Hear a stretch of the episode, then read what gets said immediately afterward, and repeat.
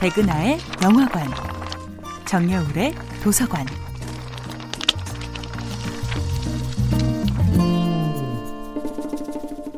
안녕하세요. 여러분과 아름답고 풍요로운 책 이야기를 나누고 있는 작가 정여울입니다.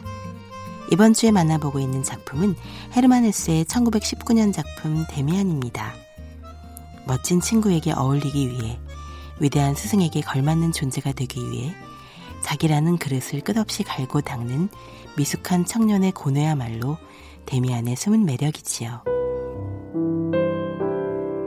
크로머가 싱클레어에게 돈을 뜯어내다 못해 너의 누나를 나에게 소개해달라는 망언을 쏟아낸 뒤 두려움에 떨던 싱클레어. 그는 비로소 데미안에게 자신의 고민을 털어놓습니다. 데미안이 싱클레어에게서 크로머를 떼어놓자마자 싱클레어는 데미안을 통해 자신의 이상적인 자, 언젠가 되고 싶은 자신의 멋진 미래상을 만나지요.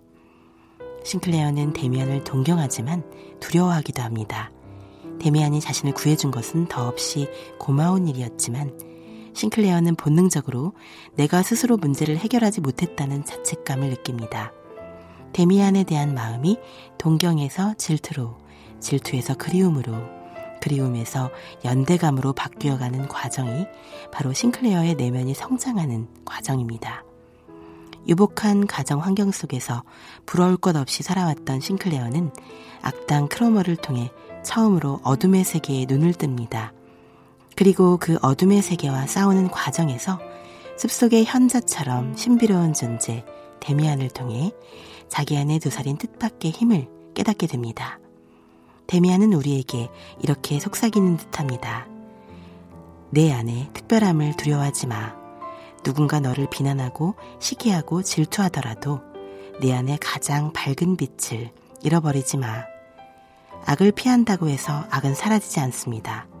악과 대화하고 악인 안에서도 좋은 점을 찾고 악에 대해 속속들이 파악한 뒤에야 우리는 비로소 악의 그림자에 짓눌리지 않을 수 있는 힘을 얻습니다.